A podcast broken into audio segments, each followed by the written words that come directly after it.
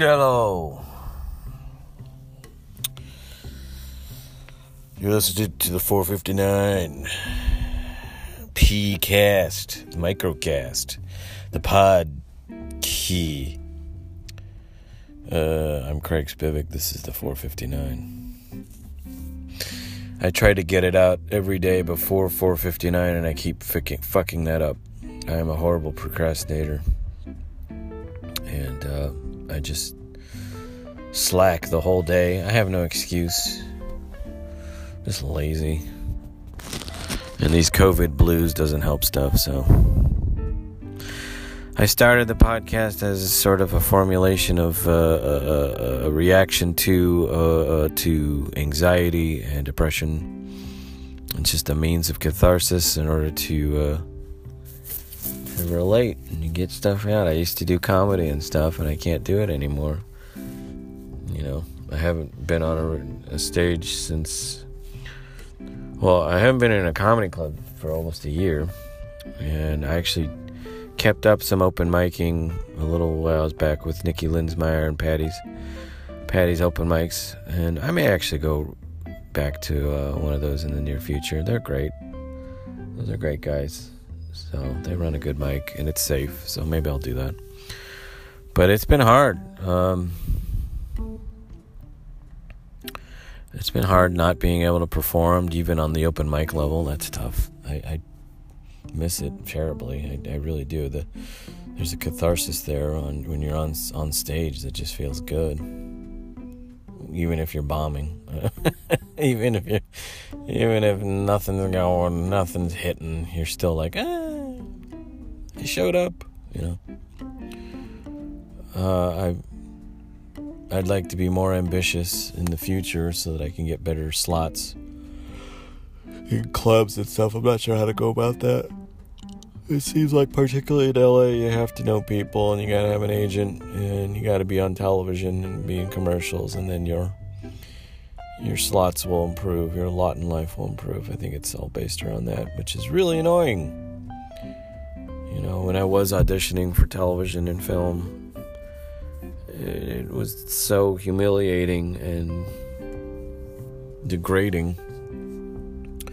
I stopped, but had I stuck it out, I probably would have gotten enough high-profile gigs to where I could have gotten earned better slots as a comic, if that makes any sense. If that, you know, and that, that's just the way of the of commerce, the way of the world.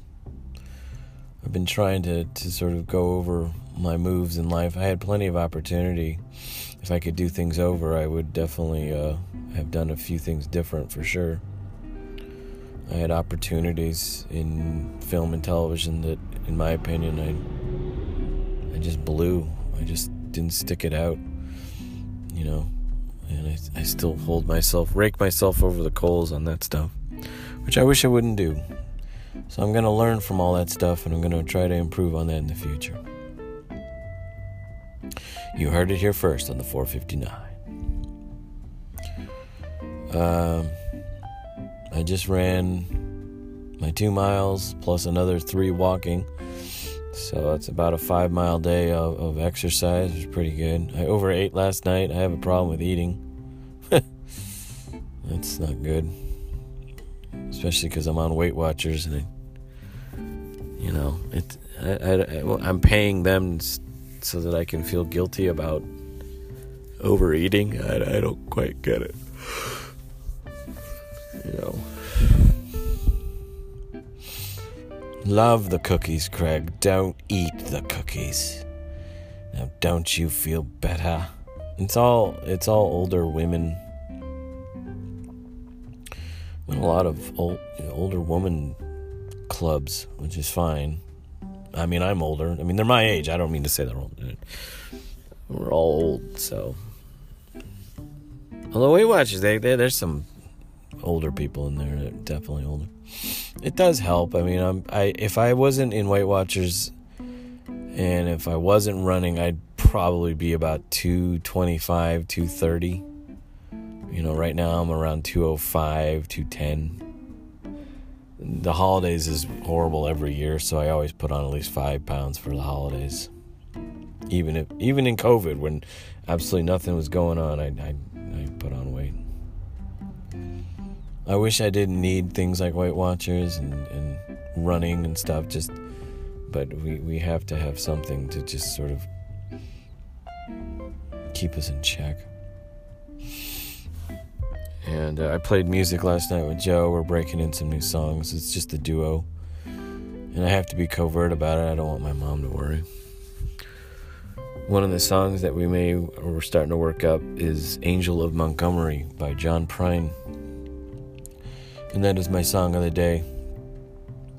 And you should listen to it. It's really good. It's on YouTube, pretty easy to find. I recommend either the John Prine version or the Bonnie Raitt version. Uh, both are sensational. Bonnie Raitt is fantastic in her version of that. She's incredible.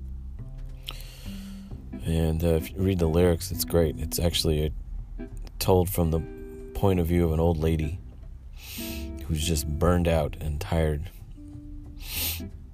And uh, I could relate.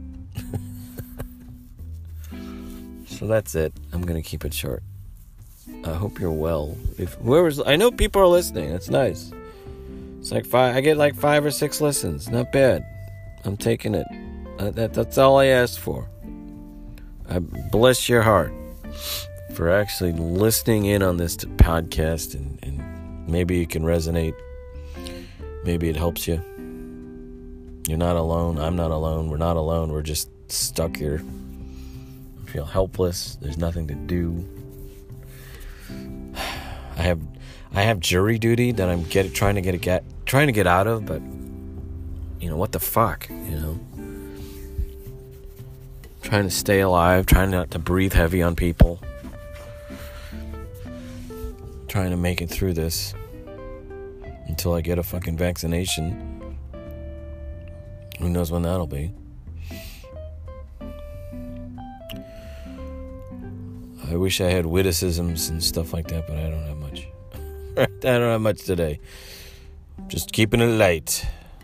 Uh, in the news, Donald Trump tried to use extortion to get the Secretary of State, uh, Secretary of State from Georgia to change the election count or to do a... What the fuck? So there's that. The C E O of Alibaba has disappeared since October. He's Chinese, and he's most likely been murdered by the Chinese government, or or is probably in a jail awaiting uh, execution. That'd be my guess. So if you've got Alibaba stock, uh, it's probably gonna go down a little. Uh, in movies, I watched Nocturnal Animals last night. I'd give it a solid two out of four. It's very well made. It had a lot of good stuff in it. I can't honestly say it was a completely uh, satisfying film. I'm not sure what not sure what was going on. I, I, I think I got it. It reminded me of like... It's like a really dark version of The Princess Bride, I, I suppose. But it's also... Uh, uh, it's a... It's, it's also... two films in one or something. I don't. I couldn't quite get what they were going after. It's it's reflexive or something. I, I don't know. Check it out. It's like she, the, the girl Amy Adams, is reading a book that her ex-husband sent her, and so we're we're watching what she's reading.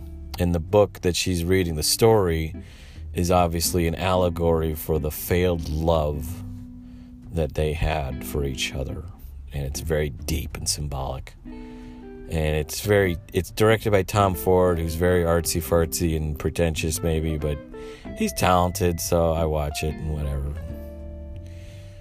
whatever. If you're bored, it's on Netflix. Alright, that's all I got. I'll see you later.